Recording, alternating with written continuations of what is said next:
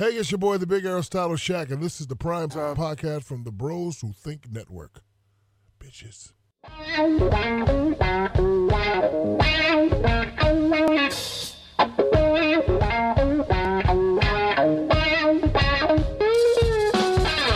What's up, guys? Welcome to another edition of the Prime Time Podcast. My name is Charles Reese, your host. LSU takes down Arkansas as the Razorbacks fall to two and nine. LSU improves to eleven and zero oh by winning the game Saturday by a score of fifty six to twenty. Although it really wasn't that close. As always, I'm joined by Josh Lemoyne. Y'all can find him on Twitter at LSU F Ball Truth. Josh, how are you doing this evening? I'm doing good, man. Uh, LSU's 11 and 0, and uh, you got one more game left. See if we can finish this up right. Yeah, look, 11 and 0, but more importantly, 1 and 0. LSU takes care of business against Arkansas. Uh, it, there's some things I want to talk about early in the game mm-hmm. that I didn't really like, but really the thing that I want to touch on first before we get into it is this was a 56 to 6 score before, you know, some backups were in on defense and Arkansas was able to score some points. So, you know, to all those Ohio State fans, the Clemson fans saying, y'all let them score 20, it was really a 56 6 game. Yeah, Charles, that's, you know, you've seen some of the back and forth last week. Ohio State play Penn State. I just, you know, I, I, try to look at it in the sense that LSU went out, how they play with the starters. You know, would they look like after the Ole Miss game? I was really intrigued, and we talked about it at length, how LSU was going to bounce back in this game. Were they going to take it serious? Were they going to come out with energy? Was the defense going to come out? And honestly, Charles, when you go look back and do the film, I, I was very pleased at just the overall effort of the starters on defense, on offense.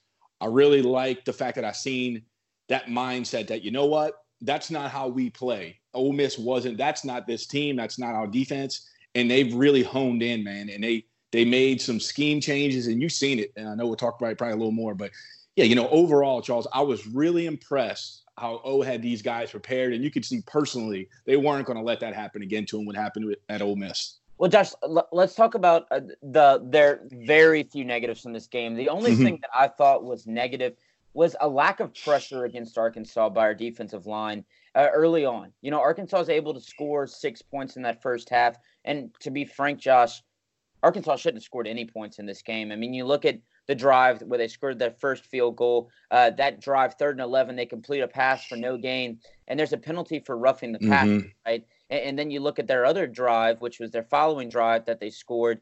Uh, they had a third and 16, and, and they complete a pass to Rakeem Boyd for 29 yards. I mean, it, there were certain things in this game where it was struggles on the defense that you wanted to see some improvements – but you still saw some things that the defense did against teams like Alabama, Ole Miss, uh, Auburn, and Florida, where you saw them make some of those same mistakes, whether it was a dumb penalty or it was a play like that pass to Rakeem Boyd, where man, 29 yards, mm-hmm. be giving something like that up to like Arkansas. Yeah, it, it, that was that was the early moment, Charles, where I was like, oh, come on, you know, let's not, you know, let's not have this this again like Ole Miss but you know they they rounded the troops and they did all you know they they, they did fine. But look, I'm gonna say it now, Charles. We're 11 weeks in, and this might not be what everybody wants to hear, but LSU, their defensive line, like you mentioned, their front four to get get pressure on the quarterback, it, it's just not there. You know, we're we we understand who we are now. And for us to get pressure on the quarterback, you see, we got to bring a Jacoby Stevens. We, we got to bring bring some guys, some more pressure. We got to bring the blitzes. Um, still disappointed, y'all, just in the sense that like a Rashard Lawrence, you know, these some of these guys, it's just it's just not happening. It's not happening, and I think uh, uh Coach O and Coach Aranda know they they know that now. Obviously, um, they watch the same film I do, and so now I think LSU can go into the games, Charles, and you know scheme up the fact that for us to get pressure on a quarterback moving forward, you know, in these next games into the college playoff bowl, whatever that is, those guys are going to have to bring something off the edge, bring something, you know, schematically, because um, you just not get the pressure's just not there with, with, with your defensive lineman. Well, let's go into this Arkansas game. Yep. Let's talk about a few things that we liked. Look, it's hard to take away too much from a game like this just because man, Arkansas's roster really isn't that good, especially what the offense did to them. Uh, they they had guys running around wide open uh, in this game, as you saw in one of those Ja'Marr Chase touchdowns, and, and, really even that quad carry. It's like, man, Arkansas, make a tackle. You know, yeah. Arkansas is a far away from being where they were last time LSU was undefeated during the regular season, uh, which was back in 2011. So something I do want to talk about is is look, you saw Jacoby Stevens have a big game, right? Mm-hmm. Three sacks. Uh, he's kind of been uh, more of a vocal leader the past two weeks, and, and he's a guy that immense talent coming in, right? But you got to see him play where Grant Delpit played last year, and the big reason for that was the play of Mo Hampton. Mo Hampton was that safety that they were able to put out in center field. Coach O today said that Mo Hampton did some really good things, but Grant Delpit this week is going to be full speed and will practice every day this week. He said, I think the rest helped. So, Josh, you know, talk yep. about Hampton's play, but more importantly, can we see a three safety set with a guy like Mo Hampton back there? Oh, Charles, and I, you know, I don't know if you got a chance to watch the film, but I know you will. Go back and watch the game even during the game, Charles, I remember it was probably about the second quarter, maybe or third quarter, and I was like, oh, you know what? Mo Hampton's playing tonight, and I was like, I haven't heard his name called, and that instantly makes me think like he's playing good. Like he hasn't been getting picked on. He's he's made you know he's he's where he needs to be. Charles, when you when you watch the film, so you got to see this defense with a healthy safety back there. Grant has just been injured, and we've seen that against Ole Miss. It was bad. It was really bad you know, and now you've seen just the fact that LSU was able to have a guy back there, Charles, 100%, got some athletic ability, they got some speed, they can put him out in space. You know, he's going to make mistakes. He's a freshman. But just that alone, like you said, allowed Jacoby to come up and play that old position that Grant would play. It was just a, it was, it just felt better as far as the defense as a whole that you had a healthy athletic talent on the back end that can make some plays. Uh, when you go back and I got the chance to just watch him on every snap, uh, you know, in the first half, highly impressed, Charles. He is, he plays a position like a center fielder. He plays a position because he plays baseball. But man, I, you know, I was blown away, Charles. I think LSU is going to have a good one right there, man. At safety, I think he's going to be a, a, you know a really good player. Yeah, look, it would be nice to see some three safety sets just because mm-hmm. that's where you saw Grant Delpit emerge. Like I put that Delpit as a finalist for the Thorpe Award, and we'll get into those finalists uh, and talk about that later. But the reason that you know Delpit was such a good safety last year is he was able to play in that position close to the line of scrimmage, impact a lot of plays. Look, yes, he dropped in coverage and had interceptions. A lot of those interceptions weren't deep. You know, they were they were more mm-hmm. in coverage in the flat and stuff like that. And he had the five and a half sacks last year. So you want to see Delpit make more of an impact, move him closer to the line of scrimmage. That's big. I think that's something that we can look forward to. Uh, but Josh, once again, you see a game where the team doesn't grab the trophy. Did that against Ole Miss, against Arkansas, and you know, Coach O made some comments, and not to jab Arkansas or anything about it, but this is a game they expected to win. LSU takes care of business like we expected them to. Yeah, no, I mean, look, and this isn't a shot at anybody, but you got to Ole Miss and Arkansas have to make LSU want that trophy, right? They got to make it a thing again. It wasn't long ago, Charles, where we beat a highly ranked Ole Miss team and we were holding up the trophy, you know, and holding up the trophy. So I think that's more on those programs, Charles, to make these guys feel like it's important to win it, not LSU. And I think Coach O handled it perfectly. Those guys see the media, you know, they they watch his his media time and hear what he has to say. So I think he, that was a message to the team as well that we're, you know, that's great and all, but we expected to win this. So, you know, our our goals and you know, are set much higher than playing Arkansas and you know holding up yep. a trophy. And look, I think that message was there before the game even started. Yep. That's why they yep. didn't grab either trophy. Josh, one more thing I wanted to talk about that mm-hmm. kind of rubbed me a little wrong was LSU's offense kind of struggled at the beginning of the game. Yes, they score fast and they score that touchdown. And I think I tweeted it out. I'm going to find it up while you answer this question. Mm-hmm. But most of LSU's drives where they've scored a touchdown come with less than three minutes.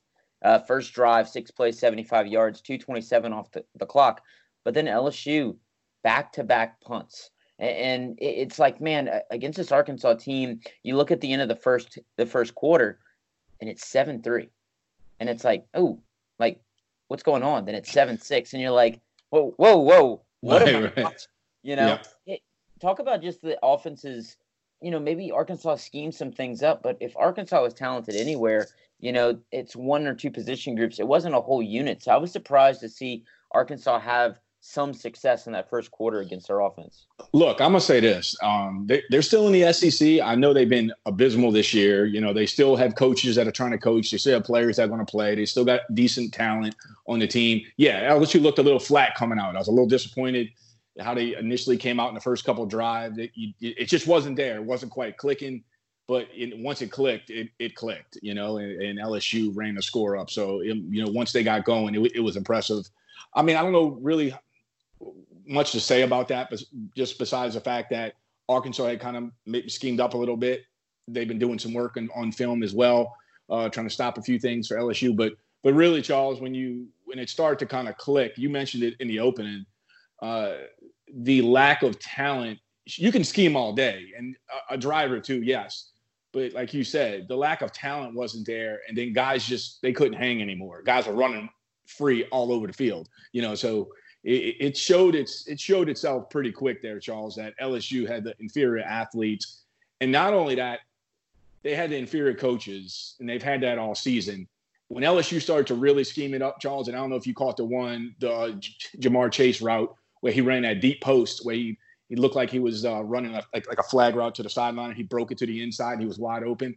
That was a design play and that was beautiful, man. That's NFL stuff. So you know, overall, LSU's Joe, Joe Brady and Ensminger, they've been scheming things up like that all season. Yeah, look, uh, just what they were able to do on offense, LSU just pretty much toyed with Arkansas in this game. The stat I was looking at was 53 mm-hmm. of LSU's 68 touchdown drives have come in three minutes or less. like that's that's just that's yeah, wild. That, that is wild. But you know what? At first, we we would we kind of got onto our defense and, and just hey, is this how it's going to be? I'm not giving him a pass, Charles, and we've we've covered this, but this is who we are. And when you run that type of offense, like Oregon did years back, your defense is going to give up a few more a few more plays, a, a few more points. So I think we tend to forget about that a little bit. It's not an excuse, and I know you don't like that excuse. You've talked about that before, uh, but I just it's it's just the nature of the beats, man. If you're scoring that fast, your guys on the sideline are just not getting much rest. Yeah, look, I I think that uh, it, it's just crazy though that this offense, you know, Coach O had the had the comment today, mm-hmm. and, and, something I want to talk about too is LSU's been dancing all year. LSU first touchdown. You see Ja'Marr do, I think it was the griddy that he did, and then him and Justin Jefferson go to you know do a handshake, and the ref gets in between. It's like, man, yeah. what? It's unnecessary. Then they called a penalty on a on a three four second dance because it was excessive taunting. And look, it, it it was neither. But Coach O said, you know, they asked him about the excel the celebration penalties, and he said I, I think you're allowed to do that, but I guess I'm gonna have to ask about it. But mm-hmm. I never thought I'd have to, you know, have an issue where our offense was getting penalized for scoring so much. yeah, I guess that's a good problem to have, right? Yeah, and I'm not a fan of that, man. We talk about these guys being amateurs and not being professionals, and you know, a lot of these people don't want these these guys getting paid. So, you know, what they score a touchdown, they're they're college kids, right? That's what you want them to do. You want them to be amateurs. You don't want them to make any money. So what? They can't dance a little bit. They can't enjoy themselves. That's if you're not going to pay them. How about you got to give them a little pleasure here and there, right? I mean, I'm just not a fan of it. Now, I'm not saying go out there and be crazy and taunt anybody, but give me a break, man. Let these guys have a little bit of fun. Well, let's look at some overall stats just from this game. You look at what LSU was able to do. Joe Burrow, 23 of 28, 327 yards, three touchdowns. Let's give him the Heisman. We've said it again, and we'll say mm-hmm. it the rest of the year that look, LSU's never had uh, a Maxwell a winner. They're going to have one this year. LSU's never had uh, a Blick a Biletnikoff winner. They're going to have one this year. I, I think you're going to have a Heisman winner to put next to um, which you already have in Billy Cannon. But Joe Burrow, once again, you know, good performance. He was accurate. Uh, some of those were drops. There was incompletions. The only thing was sacks. But you didn't have a healthy offensive line. You kind of expect your offensive line to be healthy against A and M. But looking at the rushing, Josh, you mm-hmm. know, take away the 89 for uh, Clyde Edwards Helaire, five carries, and he still had 99 yards. yeah. Uh, add in that 89 yard carry, he averaged 31.3 per carry. Emery had two carries for 42 yards. He averaged 21 per carry. Like the the rushing game, everyone talks about the passing game, but the rushing game needs to be made aware of to other teams because LSU can run the ball if they need to. Dude, I look, I, I honestly believe what, what it has impressed me the most about this offense as the, the season has went on. Since day one, we kind of knew if they were actually going to run this spread that we should be able to throw the ball somewhat. you know, you know, we had the five star wide receivers. We we knew that. I just overall for this offense, I have really loved Charles how they have grown in in the running attack and how they use a short pass in the running game. And we're really starting to see that. I guess we're probably over the last about three three weeks, three or four weeks. It's really showed itself all the work they've put in, and Clyde's become a national name. You know, you, you see the stats he's put up this week. I, I, truly believe if they have to, Charles, and we've seen it against Auburn in that game, we had to rely on the run. And I think now we can absolutely rely on the run if we have to do it against Texas A&M in the SEC championship game against Georgia, because Georgia's got a tremendous defense. Uh, so yeah, you know, just impressed overall how that has grown and has become a strength of LSU. Yeah, look, where you're going to beat Georgia, though, I don't think it's the running game, Josh. No, it's, it's not. A good, a good rushing defense. Mm-hmm. You saw what Georgia struggled against this weekend, and and, and we're going to get into just talk about other teams as we after we wrap up. Uh, something I also want to talk about is look, Clyde. They used him in the receiving game a lot. Mm-hmm. Seven carries, 65 yards. It, it was almost like this was a Clyde NFL film. If you had to just take a guess and I think we've already talked about this, but and mm-hmm. I made my opinion clear that I think Clyde leaves after this season because his stock's not getting any higher. This is one of those films where, as a scout, as an NFL analyst, you're turning on this film and saying, "Ooh, this kid's special." Yeah, I mean, when you look at what he can do, and you look at he's he's loaded the ground, he's got the power, he's got the look, look the one thing he's missing, and we we've discussed this. He's he's missing that top top end speed. But we seen against Arkansas, he broke that long one. He didn't get caught this time. The guy almost got him. If if Clyde had top end speed, Charles, if he had that 4-3, 4-4 speed, he'd be a top 10 pick. I mean, that's how his stock has risen through the roof as far as the NFL scouts look at him. Charles, if I'm him, and I, I still can't believe I'm saying this, he, I think he has to absolutely leave because, like you said, his stock is so high right now. Everybody's asking me about him you know, hey, this, when is he coming out? What year is he? Because he's kind of a name that hit the scene. What in the last, let's say, six weeks, he's really become a national name. Um, Charles, I, I could see him going in the second round, Charles. I mean, a team look look at him and said, hey, this is a great weapon. We can use him in a passing game. We can run game. I mean, the same way the Saints use Alvin Kamara. I mean, I, if he went in the second round, I kind of think that's where he goes right now. Mid to late second, if he falls into an early third, maybe, but man, I think he's his stock has risen to where he's he's probably a second round pick. And what's crazy about Clyde is he's getting all this recognition, and it's mm-hmm. because he's been playing well in games that matter. In SEC mm-hmm. games right now, I think he's averaging 160 yards per game. Is a stat I saw. I think Barrett uh, Barrett Sallee put out. But the yep. crazy thing, Josh, is to look at it.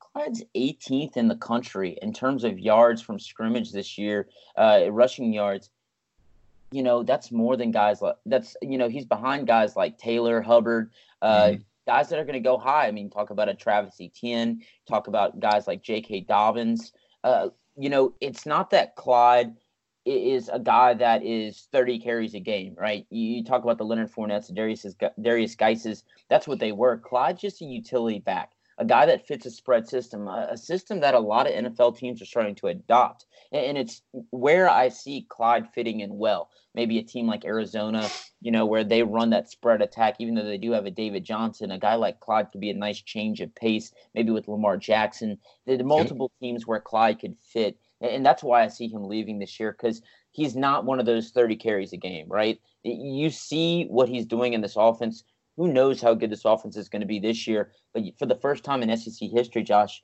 LSU is the team that is the first to have a 4,000 yard passer, two 1,000 yard uh, receivers, and a 1,000 yard rusher. Uh, just crazy stats about because you went from a night and day difference in terms of the offense you're seeing. And in that night and day difference, in one season, you're setting SEC records, and the season's not even over. Yeah, it's, it's it's it's crazy when you stop and think about it, and think about some of those you know conversations we had here, Charles, on the show. You know, let's say 18 months ago, you know, 12 12 months ago. Like, man, can we just get the spread? And you know, they they say fans are crazy sometimes, Charles, and they say a lot of times you don't know what you're talking about. But I think every single fan agreed, Charles, that we just need to get an offensive mindset, off, offensive scheme in to utilize all these weapons and talent that we we get out of Louisiana and the out of state talent. And now we they did it. They finally committed. It finally happened. I know we tried with Canada, didn't quite work out. And look what we got. Charles, we're literally going to break every record set by the NCAA, not the NCAA, in the SEC. It's, it, it's kind of crazy when I start to dive into the numbers and some of the names that start popping up with these numbers.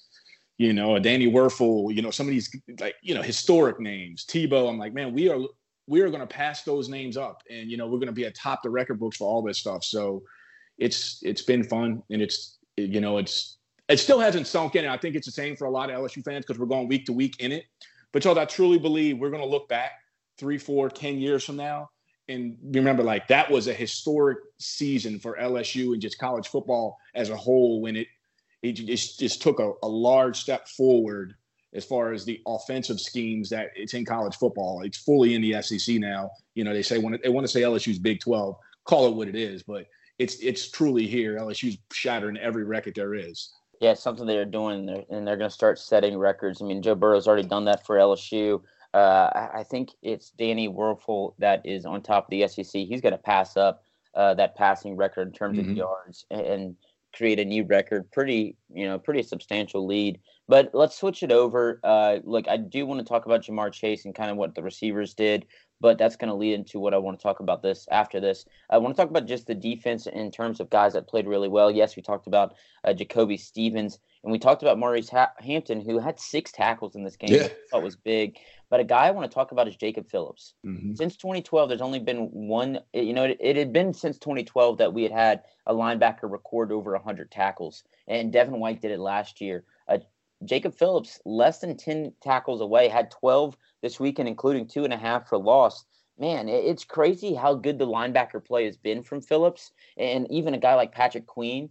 And it's kind of going unnoticed. Yeah, no, I mean, I think some of that has to do with how historic the offense is.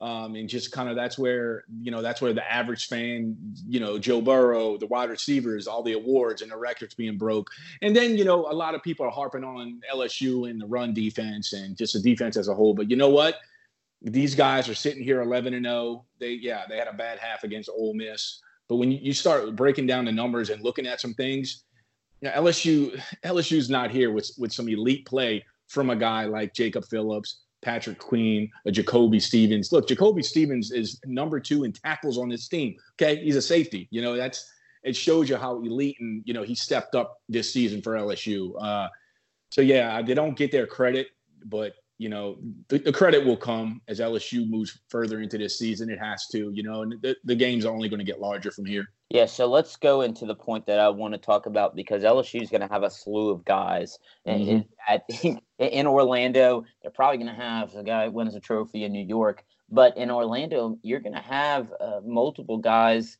and one of those being Ja'Marr Chase, as he is a finalist this year yes. um, for the award for the best receiver uh, the Blit, I messed it up earlier. The Biletnikoff Award is uh, is actually for the receiver. Uh, yep. Burrow is up for the uh, Davy O'Brien and the Maxwell Award. But yep. uh, look, Ja'Marr Chase. I mean, how could he not be the favorite right now? I saw you put out that he leads the SEC in touchdowns. Man, yep. he had a big game this weekend, uh, catching six balls for 144 yards, two touchdowns. Man, he had a good game, Josh, and, just what Ja'Marr's been able to do. He's a physical receiver, yep. and the only knock you have on him really is his hand. I mean, he's dropped some balls this year, but other than that, he's got everything you want in a receiver. A guy that's probably going to be a first round pick next year. How good is Ja'Marr Chase? I know we've talked about him, but his evolution this year in this offense has just shown that he's really one of those top guys and one of the best in the country. No, I think you nailed it, Charles. Look, uh, I, you know, I'm not gonna just because we cover LSU and look, I'm just going to call it how it is. You know, I watch a lot of film, I, break it down, and you can go, you know, the, all the talk before the season was uh, Jerry Jeudy and how special he is, and he is. He is going to be a top 15 pick, more unlikely. But you can't turn on the film, Charles. You cannot turn on the film and go watch Chase play, and just you can't tell me after watching this this young man play that he's probably the best wide receiver in America because you have to look at where he's came from to where he's growing to. Jerry Jeudy is he's got to stop and start. He's elite. I, I, get all that, but you know what? He doesn't quite have. Ja'Marr has strong hands. He's more of a a physical receiver. Um, he can go up and steal the ball from you. He has the speed to run deep. Um, he, he, breaks a lot of tackles. You've seen that. So just the overall package here reminds me of a Jarvis Landry, but stronger with more top end speed. Um, and I just he's special, Charles. I think if if he could leave this year and get drafted, I think he goes ahead of Jerry Jeudy because you can see where I think his ceiling's higher than Jerry Jeudy. I think he you can see he's physically not even grown into his body yet. He's still very young and he's going to grow more. He's only, you know, he's going to become stronger as a player. Um, man, to where he's going to be when he gets drafted and got another whole year with him, he's going to be a special one, Charles. I, I mean, I, am sitting here and thinking, talking to a few scouts. You know, I don't like to sit, put things out this early, but I had a scout tell me yesterday they would not be surprised if he's a top five pick. And it, if you keep up with the draft, it's hard as a wide receiver to go top five. You got to be a, a, different level wide receiver.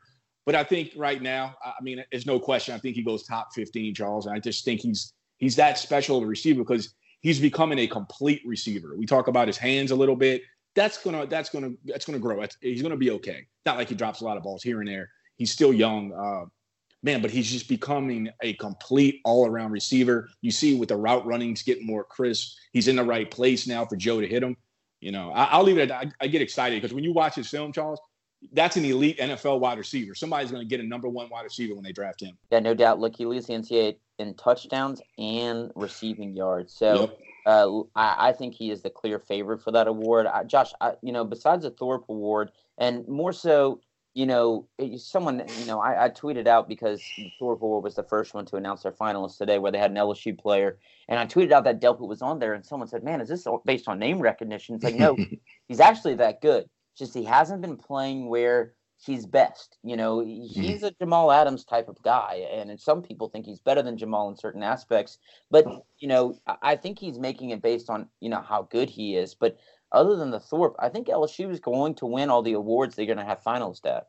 Yeah, I mean, it, it, it, they if they don't, and I, look, some of these awards you can take it with a grain of salt, Charles, and you know this.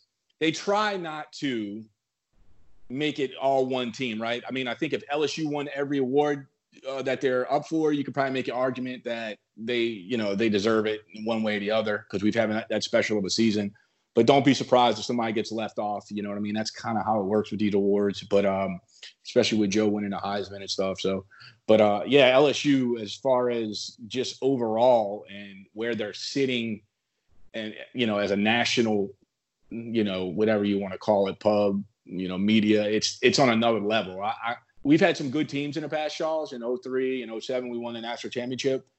But this is a different type of hype, different type of level of LSU's just clearly got some NFL studs and not on defense, right? In the past, we've seen, you know, the honey badger and things like that.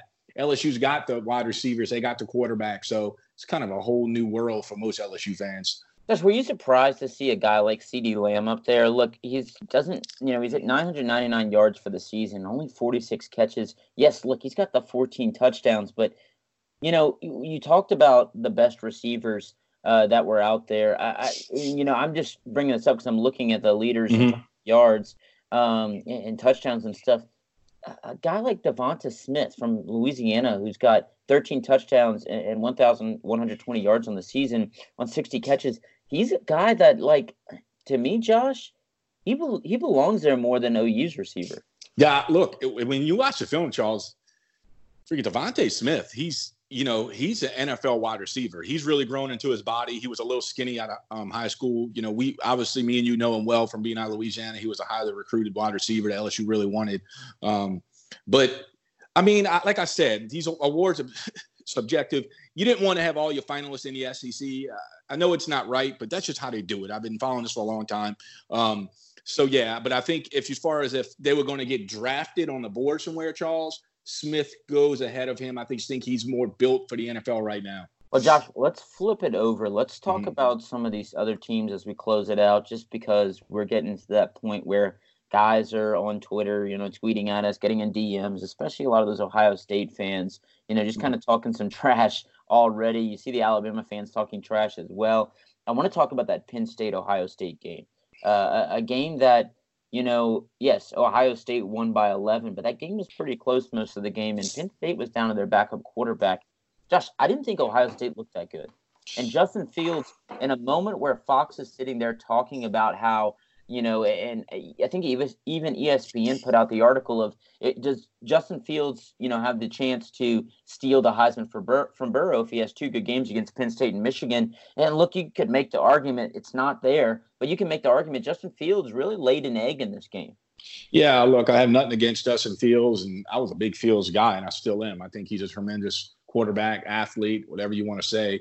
Uh, but you can't you know, a guy who really breaks down film, a true analyst, not a homer. You can't watch that game or watch that film. And, you know, as the Ohio State coaches will, Charles, they're going to watch that film and they're going to cringe a little bit because when they got tight, when they needed them to really step up, not necessarily make big throws, but he put the ball on the ground, I think three times, Charles, if, if, if I'm not mistaken. Uh, and that caused that game to swing into Penn State's way. And I'm gonna say this: if Penn State had a a legitimate passing quarterback back there, Penn State Penn State may win that game. Okay, they had all the opportunities there. It's, I mean, Ohio State to me, it just didn't. It, it didn't come out of that game saying, "Man, I don't want LSU to play Ohio State." I left that game going, "Hey, I'd rather LSU play Ohio State than have to play Alabama again." I can tell you that. If you block Chase Young, I disagree with that. I disagree. You know, with, I'm just going to put that out there. I 100% disagree with that. So if if I, this is why I say that. If you block Chase Young, okay, I think if you can block Chase Young, you could really take advantage of Ohio State and just they haven't been battle tested yet. I'd rather play Ohio State than play Alabama again because I think you get the oh, can we beat them two times in a season? Oh, we got to play Alabama again. That whole buildup. I think you go into Ohio State and clearly LSU could offensively take advantage of the team. That's that's why I say that. Look, I agree with that, but this is a Alabama team without Tua. I still think Ohio State is the best uh, top to bottom roster, other than what you're seeing in Baton Rouge. That look, if Ohio State you know, if LSU ends up with one, and let's have that conversation, then we'll talk about that Georgia A and M game, mm-hmm. and then kind of just make some notes about A and M. Uh, you know, coming into this week as we are getting prepared, and we'll have that preview out probably Wednesday since uh, Thursday is Thanksgiving. You know, you look at what Ohio State did against Penn State. And in terms of the eye test, it's kind of scratch your head, right? Right. Especially being at home. And so you say, man, Ohio State's definitely not jumping them you know, they gained a few first place votes, but LSU still has a huge lead in the, in terms of the AP. Mm-hmm. And Ohio State's playing Michigan this week. Michigan, a team that you know they've had a good season, but it, once again, Michigan, you know, has a letdown in terms of what their outlook on the season was, uh, just because you know they've had some losses. Look, Michigan right now, a nine and two team, they're six and two in the conference, right?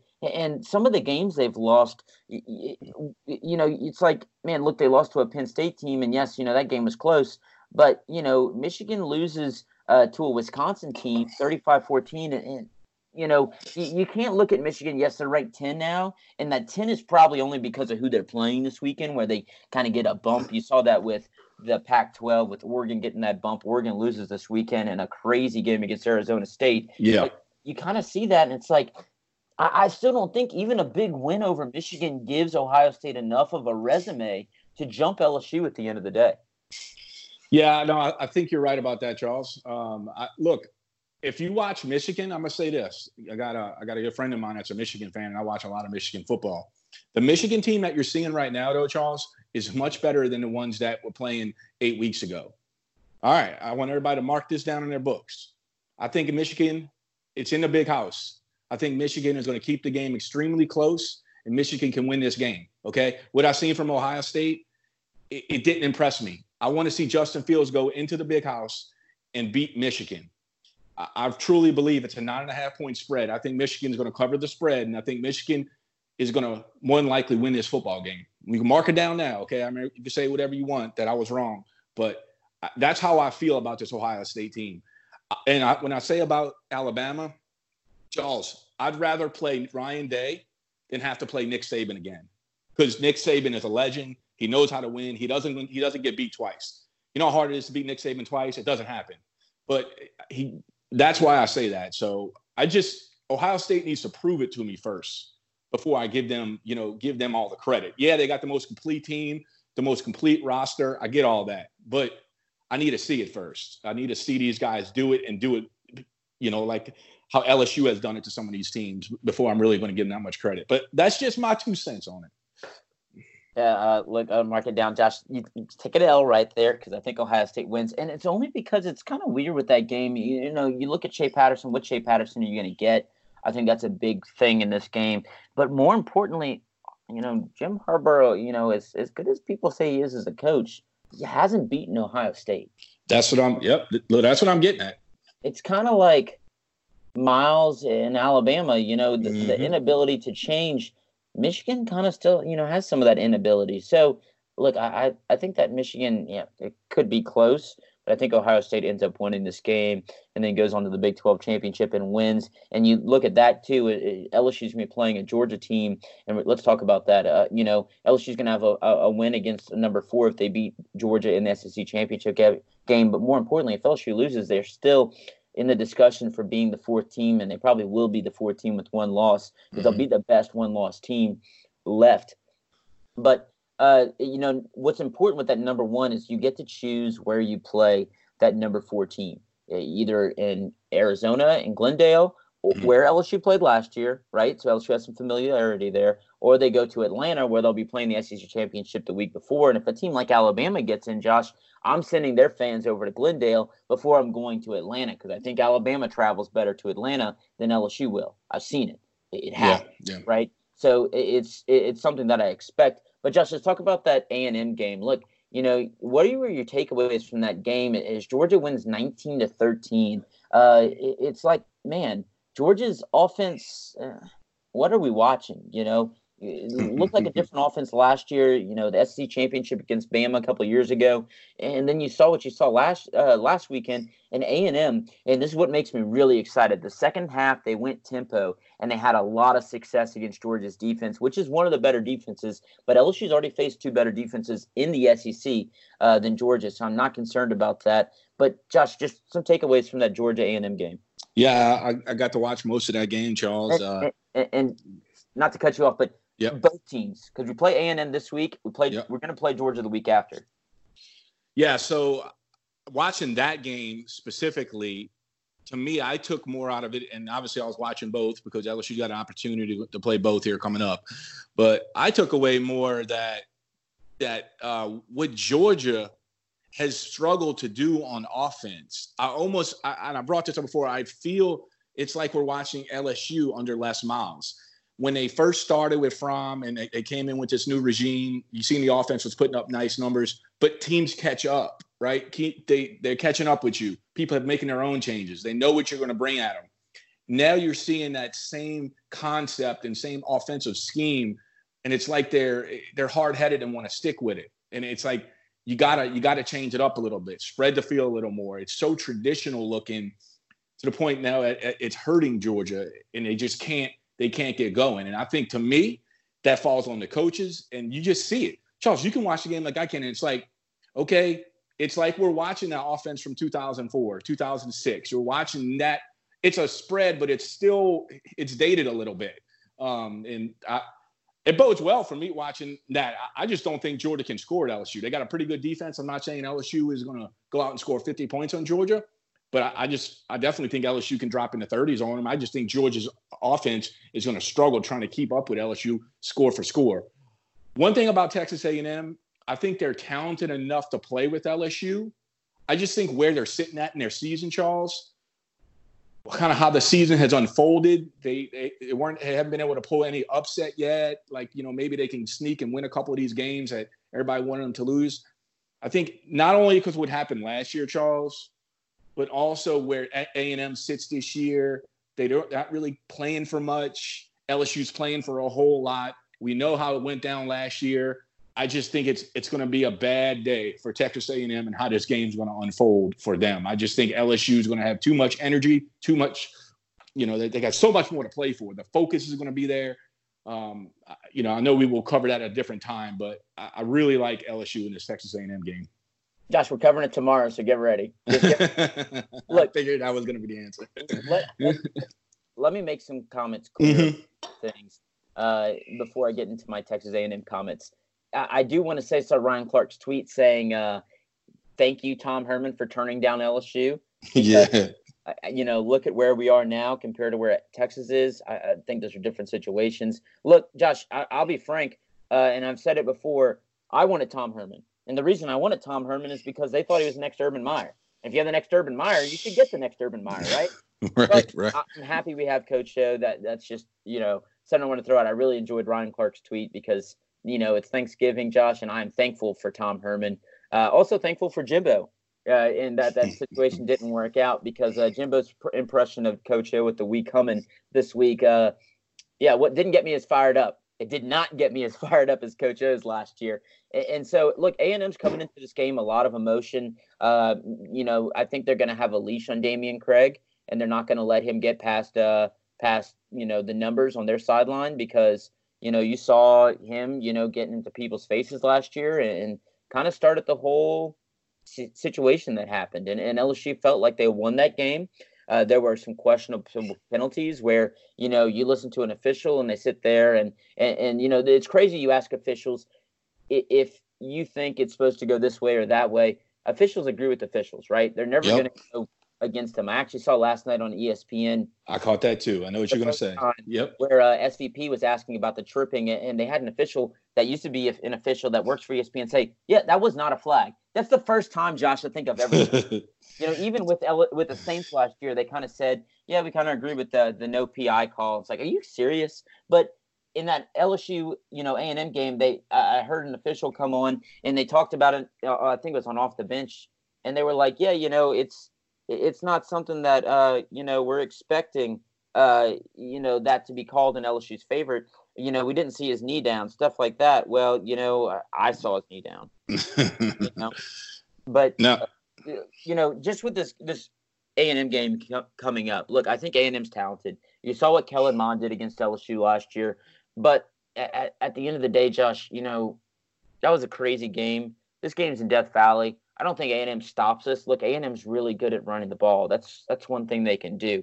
But you know, when A and M has issues in terms of moving the ball, look, Isaiah Spiller last week against Georgia, he had 11 carries for seven yards. Yep. If LSU can be dominant in the run in the beginning of the game, you you've seen it, Josh. Look against Georgia last year. LSU shut down their running attack after that first drive. They made some adjustments, and Georgia went away from running the ball, and they had success. It was crazy to me. So if you can stop A and M early on and make Kellen Mond throw 42 times this week, I think LSU is going to run away with this one. Yes, there's going to be a lot of emotion, not only on the player side, but the fans. You saw it from everyone already talking after the game. Uh, the players are ready for this game. I, I, think if there was a trap game, it would have been Arkansas yep. because they're looking more forward to this A&M game than probably even the SEC championship, to be honest. No, I think you're right. I, and I, when you talk to this is kind of an LSU LSU feel, right? Because I'm talking to some other friends of mine and people that cover other teams and just you know, like I said, I got a friend that's a Michigan fan. They they understand how important it is, but they don't. Like what happened to us last year feels personal, not just as a fan, as a player, as a coach. Everybody I was involved in watching that, I think it just feel it feels personal, and they can just kind of tell, like, man, y'all y'all really want to take it to A and M. Like, and I I think these guys at this moment want to win this game more than the SEC championship because they just I feel like LSU pretty much got robbed from that game last year and it wasn't right. Now, I want to say real quick, Charles, take away the take away the overtime and the last minute of the game, all, like the craziness, right? Take away all that and watch the first, you know, 55 minutes of the game. LSU was the clear better team, had the better athletes, played good enough to win. It, it, it's just some craziness happened at the end. That's why when you really break that film down, the fact that we lost that game in that way is insane. LSU controlled that game. They dominated that game, but we went into seven overtimes. You know, it's it's still it blows my mind. But um, I didn't even want to go back and watch that film yet, but I think I'm going to do it. But it's uh, you know, and I, I just think overall LSU is going to have a laser focus on this game because they know it's ahead of them. They're playing for 12 and 0. They're playing for a chance at the college football playoff, and they want revenge. Just call it how it is. They they want to make sure that they feel this loss Um, and it's it's going to be fun. It's going to be an exciting game, and it's you know hopefully A and M. You know I know they'll be ready to go. Jimbo will have his guys his guys ready to go. Yeah, no doubt. I think uh, it's going to be a fun scene. Kind of one of those weird games, you know, after Thanksgiving where you don't know what kind of crowd you're going to expect. I expect a lot of people to show up, but I don't. Oh yeah. Full, but I do expect the people that are there to be loud. Josh, before we close out, do want to kind of get your thoughts and comments. Um, just LSU's had a couple of guys that decommitted. Um, just talk about the reasons behind that. And, and, I saw you did put in, you know, on Twitter like a mm-hmm. processing type of thing. Yeah. Uh, with LSU expecting some commits from some bigger names. Look, Coach O said it before. They're going to take the best 25 at LSU, and, and that's part of it. LSU were was at 25 com, uh, commits at the beginning of the weekend, so they had to make some room if they're going to accept some more people. Just kind of talk through that process and, and what you're hearing in terms of what LSU maybe getting in the future, uh, and just the the whole trending and yeah. going right now in LSU's favor. Yeah, look, I want to say this, and because it, it it's still kind of to me, it's so funny how we all know that LSU is going to have to process guys, and we know LSU. Look, LSU started winning. We talked about the best recruiting tool is winning. You win, you're going to get other guys' interest. And then when a guy decommits, fans get in an uproar and be like, oh, I don't know if he was the right guy. What are they doing? Alex Bryant, I really liked him. I, I, I, get what you're saying, and I'm glad you really liked Alex Bryant, and he was he is a talented player. But we have to get out of that old mode that we were in. Okay, LSU is going to a new a new realm. Okay, the Cle- where Clemson's at now. That yeah, the four star number 16, number 18, weak side D end or strong side D end he's really good.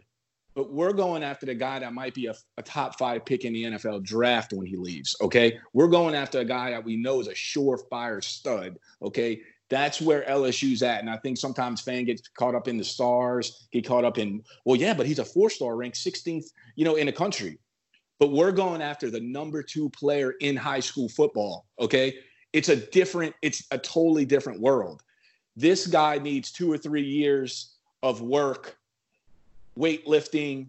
This other guy can start as a true freshman and lead the SEC in sacks. Okay. And I think it's hard sometimes for fans to see that, but really that's where LSU's trending. And that's what they're trying to change. They're going after a Zach Evans, the number one running back in the country, who could just walk on the field next year for LSU and rush for a thousand yards if needed. You know, uh, a Burch, a Jordan Burch, the number two player in the country from South Carolina, this these guys are NFL guys, okay, stud guys. You know, they don't all work out, but when you watch the film on these guys, these scouts, scouts even in the NFL, so that guy's going to be a freak. So calm down. We're going to process probably two or three more guys. You might not like it because he's a four star that you really like, and he was helping LSU recruit. But I promise you, when you're done and when LSU's done, you're going to be like, well, I'm glad we got him because these are game changing, program changing type individuals, the Ja'Marr Chases, a Burrow, those type guys. So take a deep breath. Don't freak out. It's unfortunate. It's like I've said a million times on this show, huh, Charles, that it's the side of recruiting we don't like.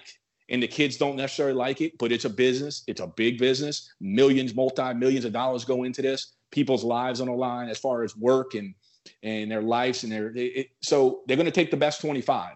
Um, so you know, I see the tweets. I can't believe we let him go. It, it, it's going to be okay because the guy that they replace him with might be a top five pick in the draft. Yeah, that's an important thing to remember, and that yep. LSU's working to get the best twenty-five. The best. that's important. Is that's the difference between winning, you know, going uh, at the end of the day fifteen and zero oh and winning a national championship, or going, you know, let's be frank, you know what LSU was last year, ten win team. Exactly, Charles. Is exactly. number one classes, and, and yes, coaching has comes into play, heart comes into play, but at the end of the day, when you look at the Clemson's, the Floridas, you know, the Georgias, uh, the Ohio States of the country, it, mm-hmm. it's talent. Talent is what reigns supreme at the end of the day. And look, LSU's got some places they need to improve on. Defensive line being one of them. We talked about that, not having that pass rush from four down linemen. Exactly. Uh, yeah, you see it at times, but LSU's moving to that. That's why they have, you know, some of the best defensive line in the class. And if you can add one of the best outside linebackers, the number two, and then the number two player, the number one defensive end in the country. You're talking about a pass rush from the four down lineman and maybe seeing an outside linebacker. Something even with a, a guy like Uh, you know, K'Lavon Chaisson that you're not getting right now. Yep. And other than a few big games, Chaisson's been somewhat quiet this season. So it, it's it's where LSU's moving towards. I expect LSU defensive line to be a lot better next year, and I expect this offense to be as a whole better next year. But look, LSU once again picks up another number one cornerback. DBU is alive and well, and I think LSU is going to continue to recruit well, and they have to. And so you can't be mad at what's going on. You can't sit, oh, well, hope he comes back at this stage in the game, uh, especially guys that were signing in December, uh, that early signing period. They're not coming back. So you expect LSU to to have some names uh, commit in the next coming weeks. Uh, there's a big one December 19th. Uh, mm-hmm. You were mm-hmm. talking about him, and, and Burch is when he's announcing. Um, things are trending in the right way for LSU. We'll see how that goes. Same with that outside linebacker, Zach Evans, and a guy like Doomerville. So, look, there's a lot of things to be excited about. But at the end of the day, like Josh said, you it, it's the tough side of recruiting, but it's the best thing for these players that they go to, you know, places where they can have an immediate impact. Look, it may not be LSU, but it may be Mississippi State.